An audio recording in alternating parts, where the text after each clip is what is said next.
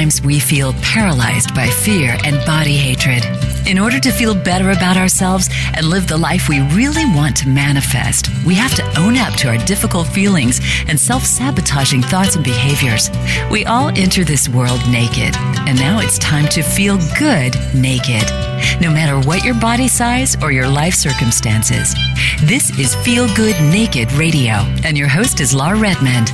On this program, Laura will help you become more embodied, self empowered, and mindful to take charge of whom you really are and to live the life you deserve to live.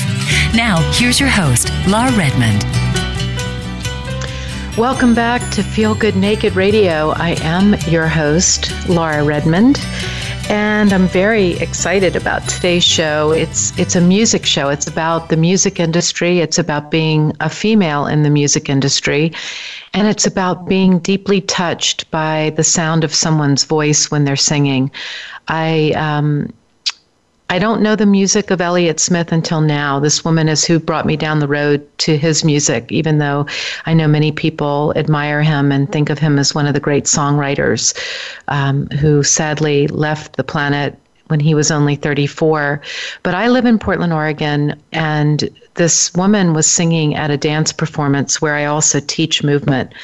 And it was this beautiful performance that I was so excited to be a part of and to watch and to see. And the moment she started singing, I felt it through my whole body. It, it's the the feeling of being so touched, but also being so awakened by feelings. And I think in this world today, we don't feel nearly enough. We are living in such a linear state without feeling. And this woman's voice really awakened a feeling in me that was almost what I used to feel when I was in my teens listening to albums and that awakening that happens through music and, and the great guide of, of sound. I tracked her down. I'm so lucky to have her today. Um, her name is Catherine Feeny. And Catherine also lives in Portland, Oregon, although she grew up in Norristown, Pennsylvania, studied in Washington, D.C., relocated to Los Angeles at one point in her career where she started to seriously write her own songs. Her first album was called Catherine Feeny, and it was produced by fellow singer songwriter Joe Purdy and was released in the UK in January of 2003. Shortly after that, she met producer Sebastian Rogers, who then produced her second album called Hurricane Glass, which was released in the UK in 2006.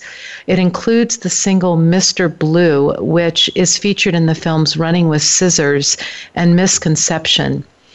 She lived in Norwich for several years before moving in 2008 to Oregon, where she then released her third album entitled People in the Hole. The title track and the only single from that album was featured in the U.S. television series Mercy and One Tree Hill. After moving to Oregon, Feeny and producer Sebastian Rogers married and formed the band Come Gather Round Us with John Neufeld, Mike Danner, and they released two folk albums, Remember Where You Are and Despair. And there's a lot more to say, but I want to get the introduction over with so I can just say, Hi, Catherine. Hi, Laura. That was kind of fun hearing all that. I didn't expect that. yeah. on memory lane. Well, it's so interesting because this whole show is about people that inspire me. And what I'm often excited by is what happened to me listening to you sing and then having this great honor to talk to you and to know you better on the air live so other people can find out about you. And, and that is just my way of staying embodied is staying alive and feeling where there is inspiration and stimulation and your voice just touches me so deeply I could cry like I Aww, I you. love I love the way you sound so I know you've got a little bit of a sore throat today you've got three children that you're raising and managing and that can take a toll even without yeah. a sore throat right. and Thank you for making this time happen today. So, I, I just want to open and start by saying, tell us all a little bit about your journey to becoming this incredible singer songwriter and where you are today with the process of creativity. Huh. Well, that's a big question. um, let's see. Well, I, I sang from a really young age and maybe started writing songs a couple years after that. I had a really supportive family who loved hearing me play and were always very positive. I also had an uncle who was a singer songwriter, and he would always play at family parties, and that made music feel really immediate to me. Um, and it was always my favorite part of the party. Hmm. so let's see my, where I am with creativity. A few months ago, we took the step of entering into foster care, my partner and I, Sebastian. And so since then, I've had less time to write and do things like that. Obviously, living each day is a creative process, and making those kinds of big life choices are hugely creative.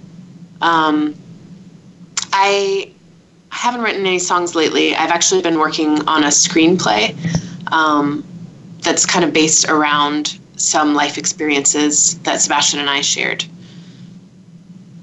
And those life experiences were prior to getting your three children or yeah, after? Prior to, yeah, I think I'm going to wait to write the screenplay about the kids. yeah. Give it a few years. Um, can, can you share a little bit about the motivation for the screenplay without yeah, giving totally. too much away? Like, what, what is the heart of the story? Well, Sebastian and I, a number of years ago, I guess it was 2000, I guess it was 2008, right when we moved to Portland, we did a tour of the United States that was two and a half months long, where we were pre- playing probably five or six nights a week in people's homes. And so we met a tremendous amount of people, um, incredibly interesting people, incredibly generous people, very interesting individuals, many different sort of life paths. Um, and I just thought I, I was always feeling these impulses to write screenplays, but many of the ideas that I had were very foreign to me and would require a lot of research. I'm not a super disciplined person, so that kept me from doing the writing. And so when I when I actually started watching a um, a screenwriting, started doing an online sc- screenwriting workshop, and the first lesson just flashed this idea in my head that oh wait, I've had a life experience that I think would make a really interesting film, and so I should I should start with that, and maybe I could get to those um, more foreign subject matters later after I have some experience. When you guys would go into the homes to perform, how did people learn about you and bring you there? What what was the the link to getting that awesome opportunity to have you come into the home and sing? Back then, it, a lot of it happened via MySpace. Oh, okay. so um, people would write to us on MySpace, and if they were near somewhere that we were going, we would say, Hey, thanks for writing. Do you want us to play in your house? It was pretty basic. Like, it was pretty, you know, just out there on a limb. Um, and then a lot of it happened like via word of mouth. If we were playing at someone's house and we said, Hey, we're looking to play a show in Phoenix. If anybody knows anyone in Phoenix, you know, please come talk to us. So it was very, very informal, very organic. And then when did you land back in Portland? Was that a road life that kept you guys out on the road for a while, or was that coming back and forth into Portland while you were out doing the gigs in the houses? So we we did one tour that was two and a half months long, and that was pretty exhausting, and it was a little too long. There wasn't enough downtime, and you know, being in people's spaces was magical, but it was also meant continual social time and and I needed I'm an introvert and I needed more time to recharge. So after that we would plan tours that were shorter. You know, sometimes they'd only be a week. We'd do the West Coast in a week. Sometimes they'd be a month.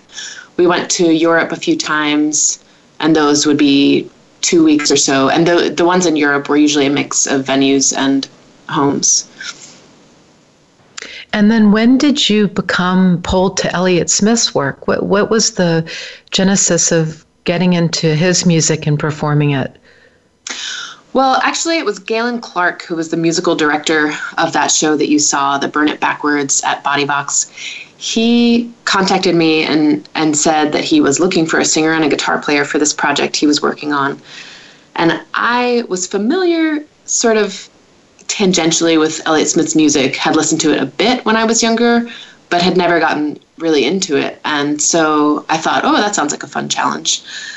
Now, when I agreed to do the job, I didn't realize quite what a challenge it would be. I didn't know just how complex Elliott's songs were quarterly.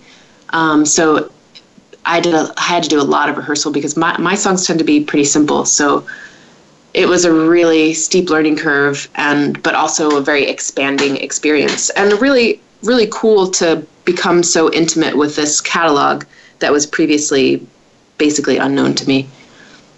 And did you feel a connection with Portland, being where he was based for so much of his time? I did. You know, I, I I don't know all that much about his life. I mean, I guess being a songwriter, I know more than maybe the average person. Um, just because I ha- I know people who were signed to his label and things like that, and knew his A and R person. Um, so it's not like I'm driving down Alberta and thinking like, oh, that's where Elliott hung out. But I mean, there's like a there's like um, a heaviness to the weather and the atmosphere in Portland in the wintertime. And that's when I was rehearsing the music. So it definitely felt like, oh, I can I can see where some of this sort of sadness came from. Obviously, it, came from other places as well, but Portland is a place that is really lends itself to kind of holding up and writing and finding that darker side of your psyche. Yeah, yeah, it really is interesting that part of Portland. I'm doing a workshop in June that's called Unbecoming, and it's about mm-hmm. guiding people into this notion of moving towards the pain that they are avoiding in mm-hmm. order to release it and let go of it. And yeah. as I started to conceive of this workshop is when I was sitting in that beautiful space at Body Vox and there oh, you wow. were and I heard your voice and I thought this is the feeling of unbecoming and opening mm-hmm. up space for what is meant to be gestated and brought to the forefront. And there is mm. this sort of thickness in Portland where and then I so because of you, I did I went into the whole Elliott Smith world. I didn't have any pull to his music prior to this show yeah. you did. And then I became very moved by that thick kind of sadness that you mentioned that is very reflective in the weather, but also the beauty of allowing the sadness because often what I find, and, and I'm curious about this as a singer songwriter, is that where we can go with music is often the places we try to avoid because they're mm. just they're too sad or too deep or too heartbreaking. Yeah. I mean, totally. and that's really what we want to move towards in order to be authentically embodied and able to live a more joyful life by allowing the places for the pain, the heartbreak, the sure. sadness, you know? Definitely. So when you're writing, what what would you say about the pain, the sadness, the heartbreak? Like, where does that go when you're writing songs? It feels to me like it's what you kind of hope for with a great song, but mm-hmm. what what goes down for you in that part of the writing process and then the performing process? Well, I'd say writing different songs is is different, and you know each process, each songwriting process is unique, but I usually am crying when I'm writing, even if it's not a sad song, um, because you are just sort of accessing this layer of yourself that you probably don't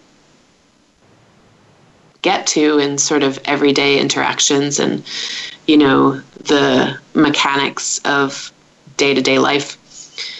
And for me songwriting is almost like um,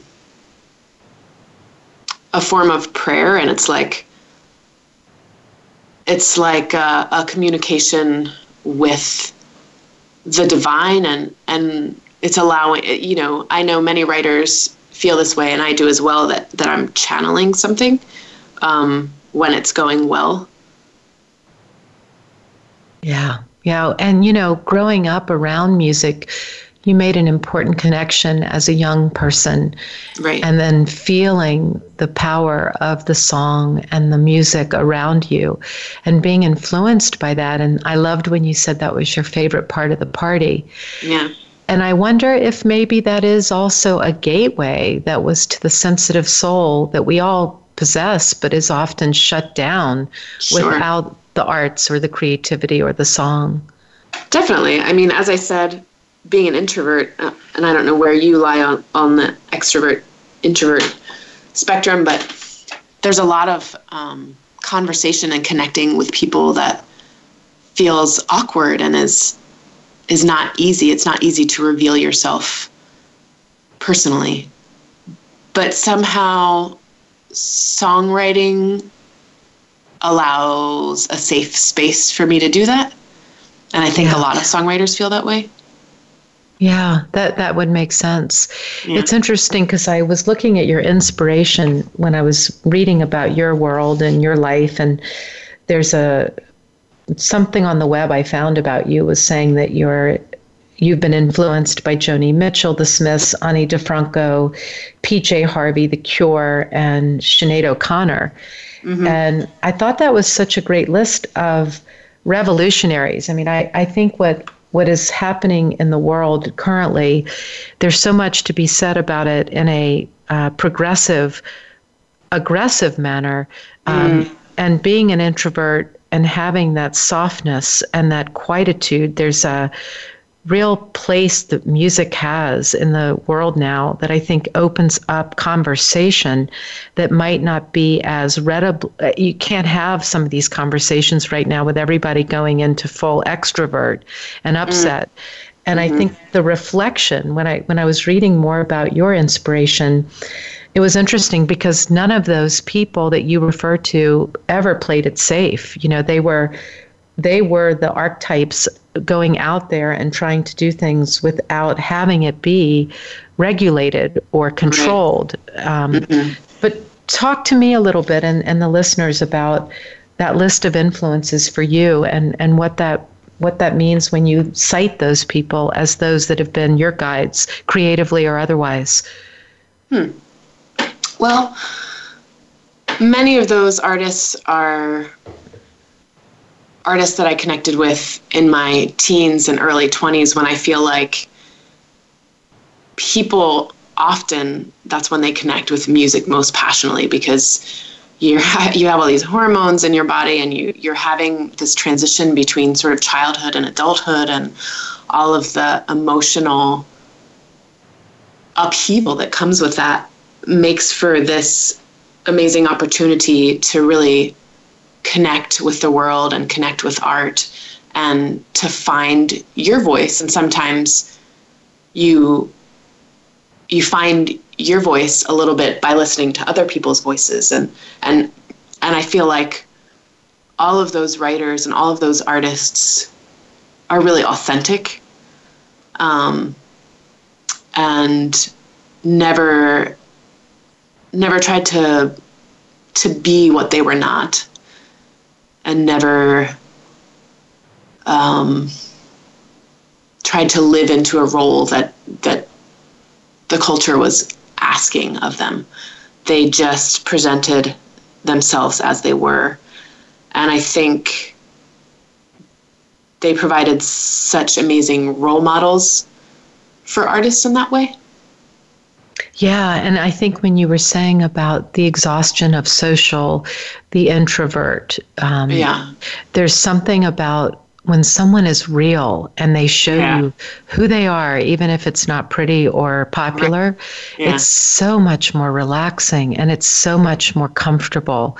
Yeah. And that's what I hope to guide some people towards in this workshop because so many people are terrified to stand in their presence with whomever they are Yeah. and and that's the great hope as women and i think that's really my plight is to just help people be who they are no matter what that mm-hmm. is Totally. Yeah, I, am a I'm a person who, you know, through many channels, got the information that I had to act like everything was cool all the time, and that's a really heavy burden, especially in a climate that we're a political climate like we're now living through, and you know, at a certain point, probably it wasn't until maybe my late 20s or my 30s when I started to realize, with the help of my partner and other wonderful people around me, that just telling people how you were really doing lots of times opened the door for them to tell you how they were really doing. And that it was so much less exhausting, to be honest, than it was to have a front up. And, you know, sometimes it takes a while to even know that you have a front up. Sometimes you need people to point it out to you. But um, it's a really helpful thing when they do. You know, it might be it might be painful at first, but um, ultimately, if you're not being authentic to who you are, you're putting an act on all the time, and that takes a huge amount of energy. Yeah. I'll say. Now, Sebastian is your husband, and mm-hmm. you all work together and now you've mm-hmm. got this family with three children. Mm-hmm. What is it like to combine the personal with the professional? It's challenging and rewarding and we're both very we can be very combative. Um, when we first started working together, and we worked together before we came for a long time before we became romantically involved, we we fought a lot and we had a lot of arguments about artistic direction and instrumentation and just lots of almost everything you can fight about art- artistically we fought about it um, but i think as as much as I, i'm really happy that we don't fight as much now and that we don't disagree as much now um, that created an amazing space for us to be really honest with each other and i think that honesty is the basis of any successful and happy and rewarding relationship. And we're really lucky to have found that opportunity in each other. Yeah, and sometimes you can't get there unless you fight like hell and totally. you know, like allow each other to get that shadow out and talk yeah. about it without the prohibitive idea of we're fighting, we're screaming. Yeah, and that's what it takes sometimes to move energy. Yeah. Are you up for a song? Would you be willing to sing something? Is your throat going to allow that? Yeah, it seems like the the most uh, the most dangerous thing right now, or the most uh, likely thing to happen, is a sneeze rather than my throat. But um, I'll I'll give it a try and see how it goes. Thank you. Um, this is a song from an album that I made with a jazz drummer a few years back. Um, his name is Chris Janitas, and we have an album together called Catherine Feeny and Chris Janitas, where we play a lot with polyrhythms. This is a song called I Don't Know If I Am, and many of the lyrics come from a poem that was written um, not by me, by a young woman in a writing workshop. Um, there's an organization called Write Around Portland, and they do writing workshops in non traditional spaces like um, detention centers and prisons. And I saw this poem and was so inspired. And um, so I'm very grateful for the gift of these lyrics. It goes like this.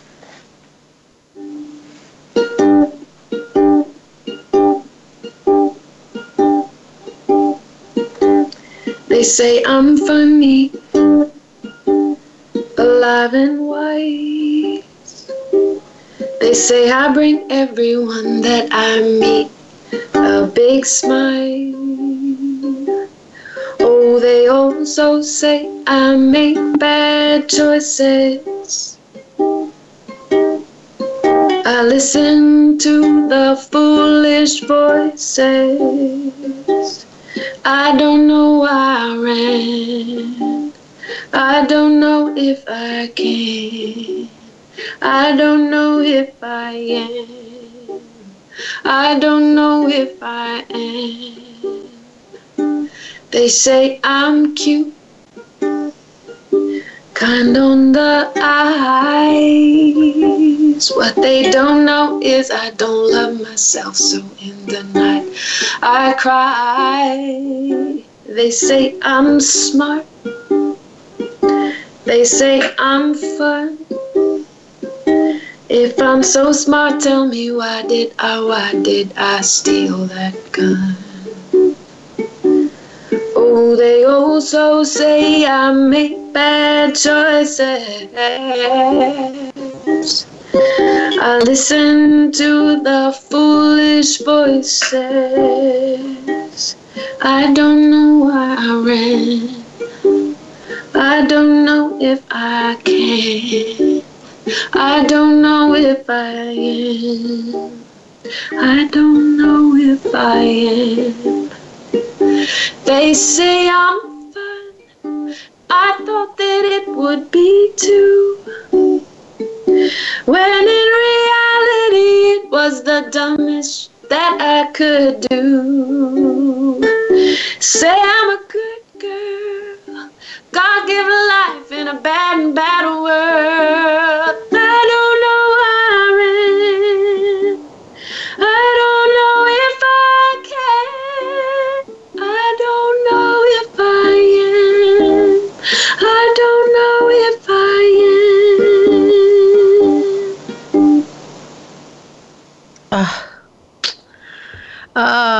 Thank you. Oh man, that's so beautiful.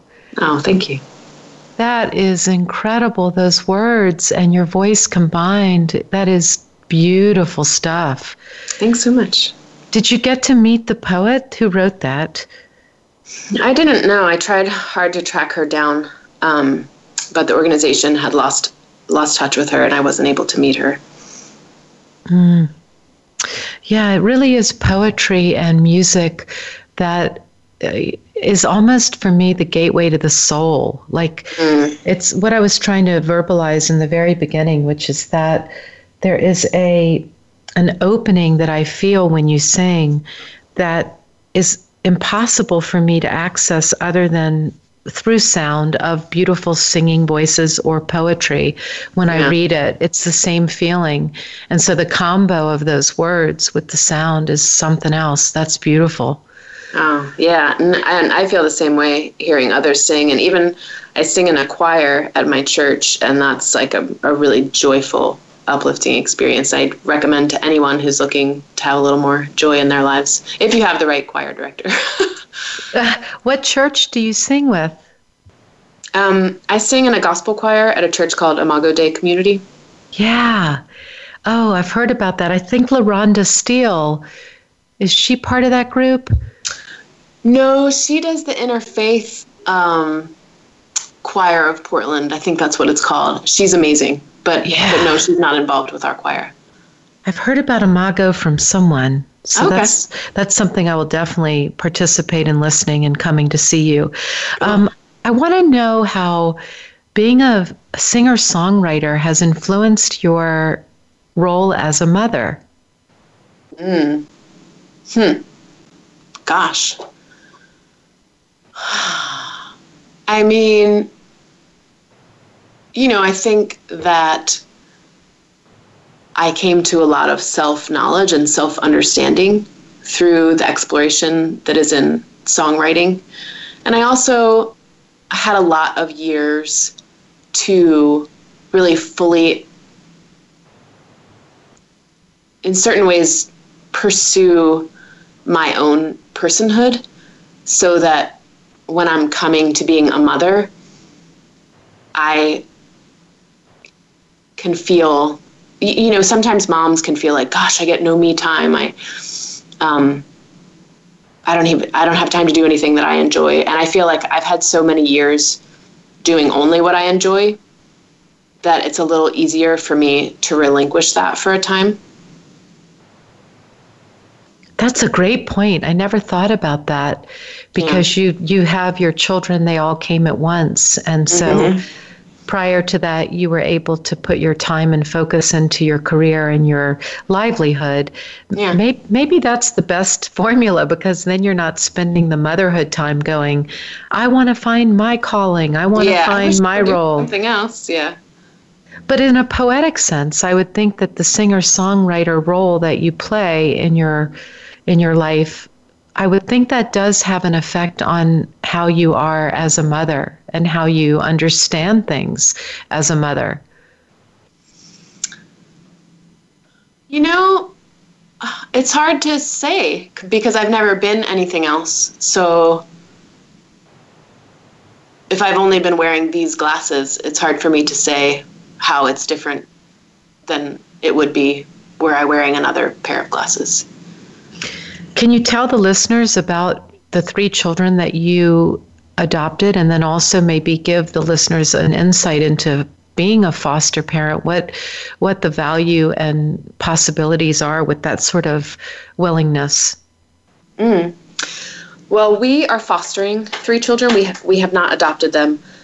Fostering is a very open-ended generally it's a very open-ended process and when you enter into a fostering relationship with kids many times it's unclear how long it will last you know, sometimes it's because a parent is in treatment or in prison. In our case, our kid's mother passed away. So, but they also have some relatives who are in the picture. So while we're hoping for a long term relationship, it's far from certain how long the relationship will be. Um, I'm sorry, what was the rest of your question? Well, I'm just, I'm curious with when someone opens their heart up to fostering children or adopting them, yeah.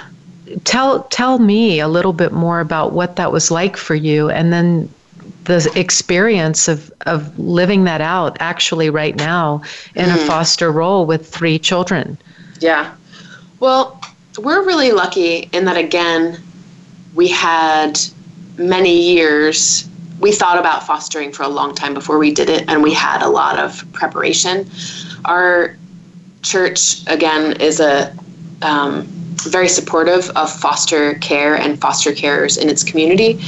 And so we had classes and we had mentors to talk to people who were already involved in fostering to sort of, you know, communicate the pitfalls and and let us know what kind of spiritual and emotional preparation we needed to do to kind of be ready. You know, both of us um, did a lot of work around possible hurts in our own childhood to make sure that we weren't going to take that pain and transfer it to kids who were probably already traumatized. Um, so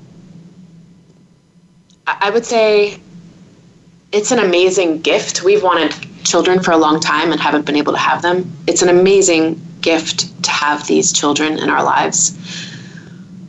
We had the little girl first, and she's six, and we had her for a few months before her brothers moved in.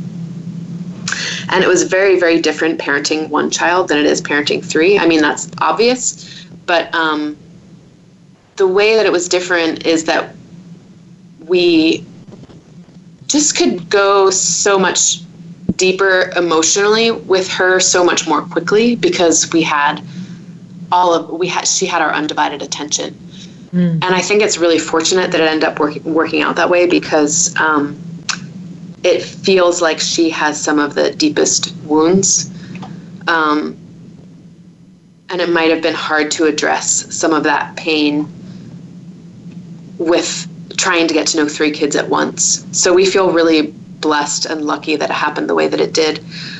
There are huge complications and huge differences that accompany fostering as opposed to, you know, having bio kids. You have a government agency, the Department of Human Services, involved in your life on a daily basis. And we've been really, really fortunate. We've worked with wonderful people. But the DHS is is vastly under resourced and overwhelmed with the need in the state of Oregon. And so, you know, our job is to be an advocate for these children. And we take that job really seriously. Yeah. But it's not easy because everybody needs something all the time. Yeah. Yeah, I mean, I can't imagine. I, I, I think you are a holy person because anyone that can take in a needy child or an animal and love them, love them through the pain, that tho- those are the warriors in the world. And when you when you have three children, as you do, they're in school, presumably, yes, during the day. Right. Yeah, they are. hmm And so when you when you give them when you take them to school and you give them that opportunity to go to school, then you have the time to scramble to get ready to pick them up. But right. that's that's a whole lot right at once to get. You said the daughter came first, and then the two brothers, but that's Yeah. still right now currently three children. Yeah. Wow. So my my my heart and my hat off to you. And all, Thank you.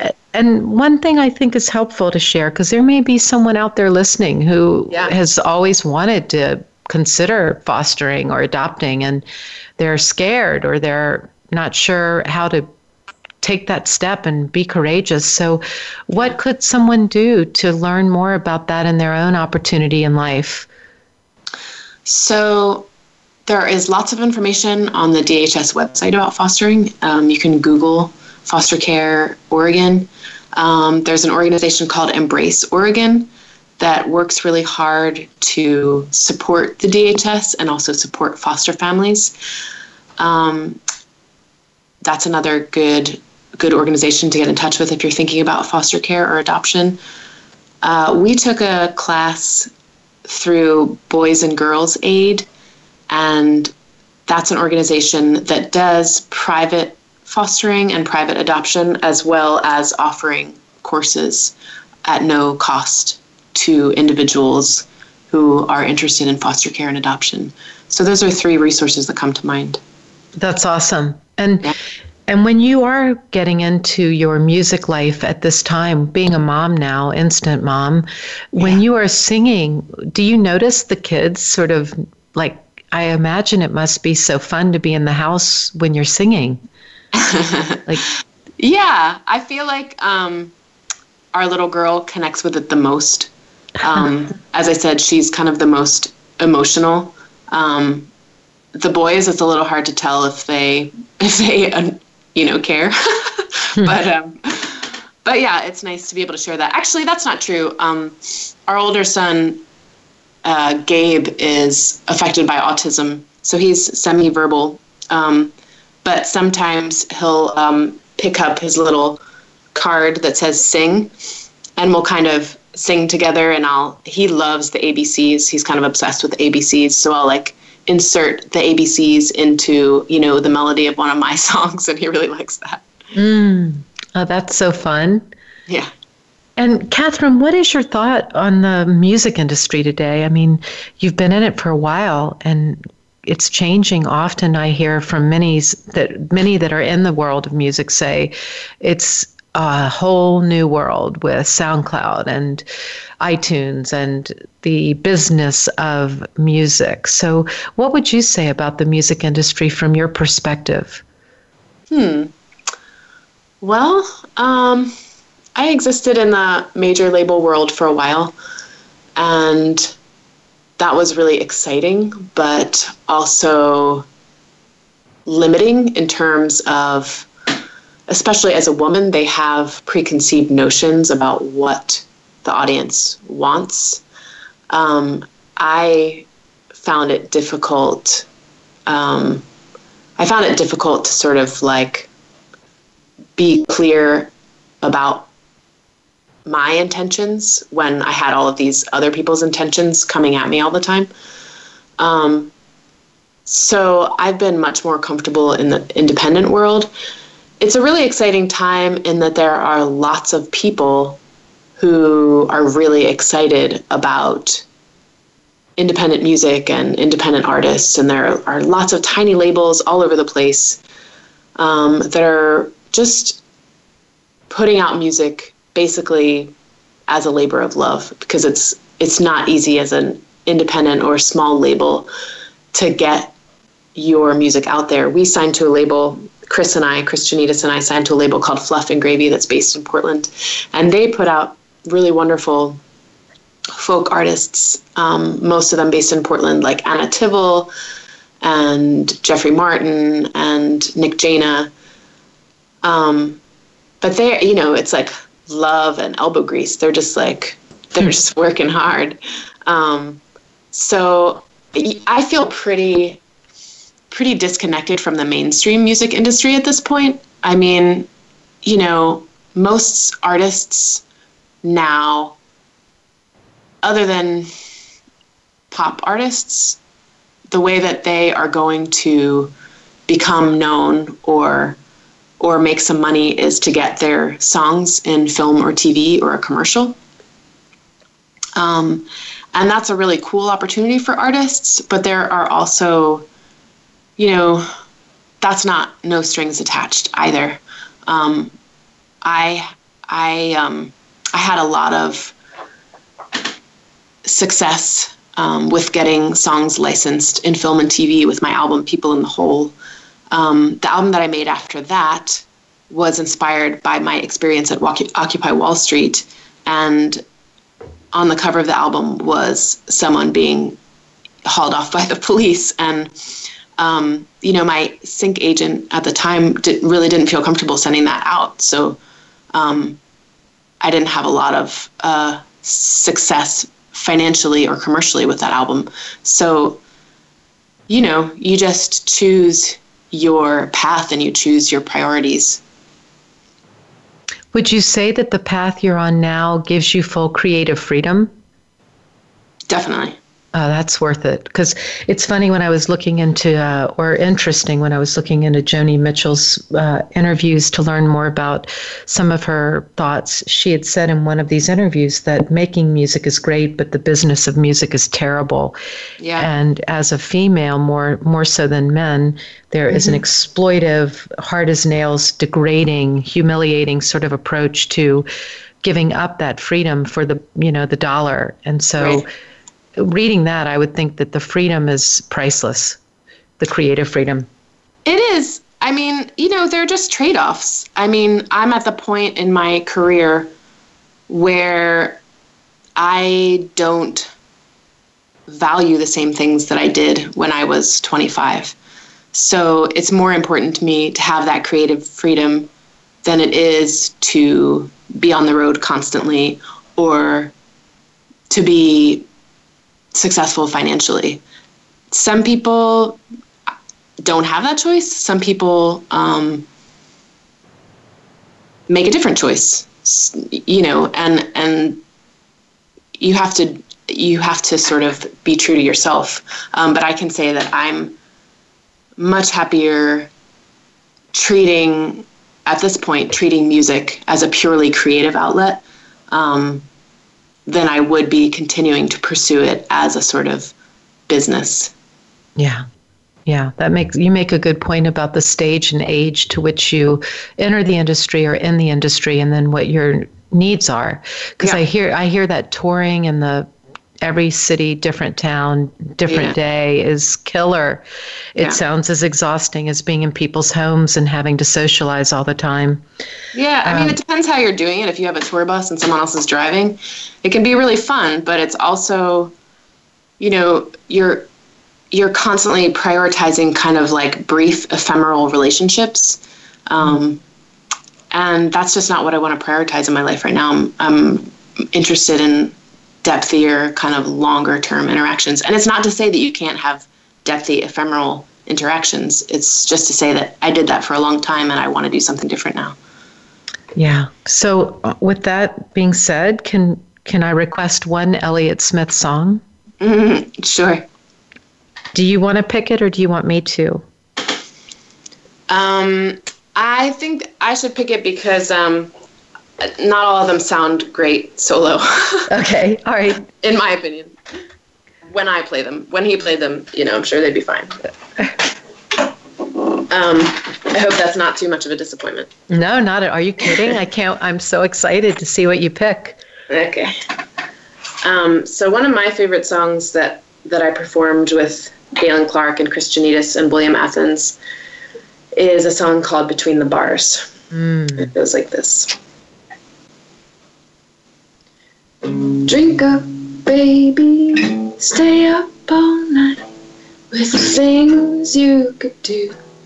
You won't, but you might. The potential you'll be that you'll never see. The promise that you'll only make. Drink up with me now and forget pressure of days. Do what I say and I'll make you okay and drive them away. The images stuck in your head.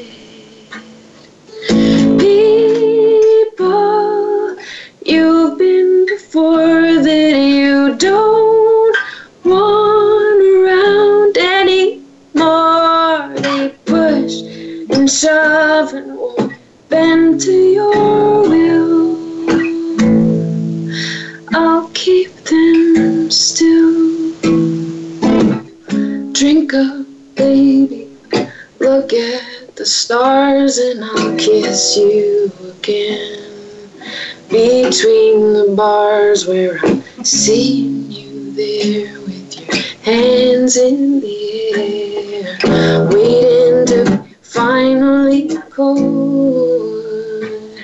Drink up one more time, and I'll make you mine. Keep you apart, deep in my heart, separate from the rest, where I like you best, and keeping the things you forgot.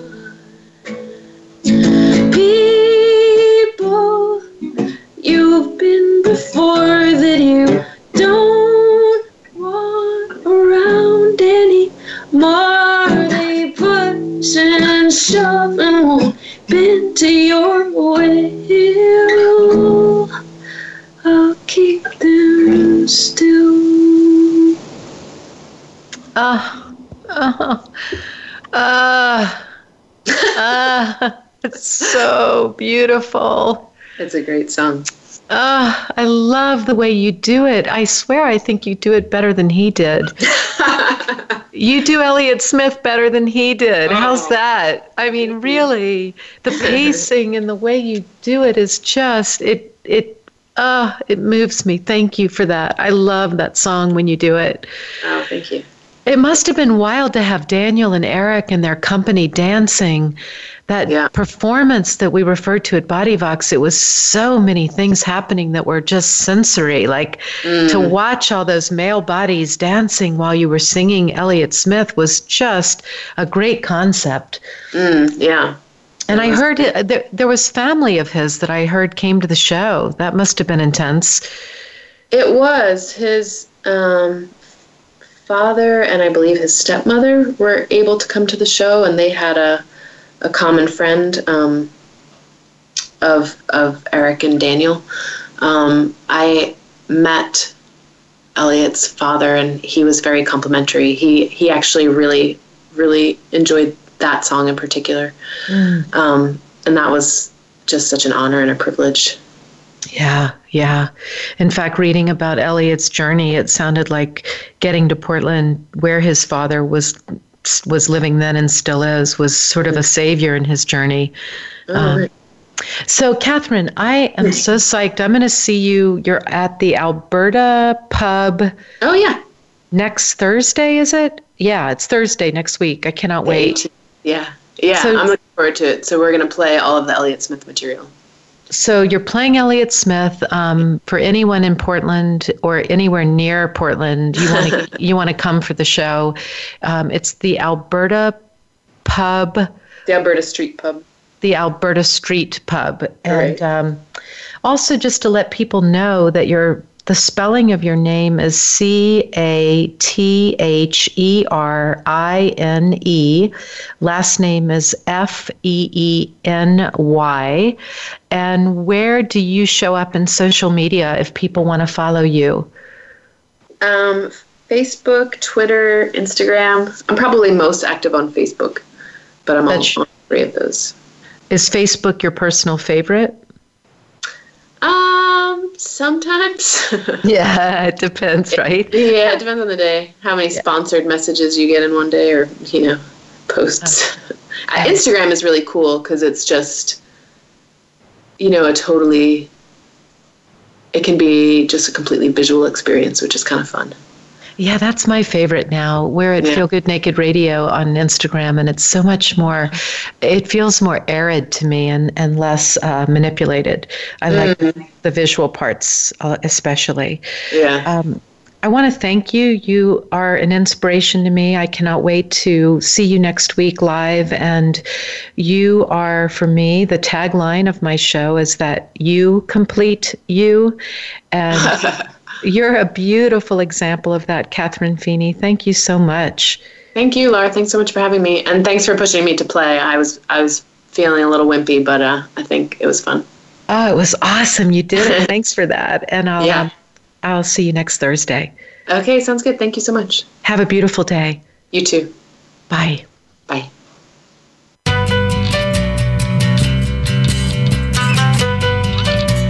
Thank you for listening to Feel Good Naked Radio with Laura Redmond. Please join us live again next Thursday at 10 a.m. Pacific Time and 1 p.m. Eastern Time on the Voice America Variety Channel. Until our next show, be you and feel great in your own skin.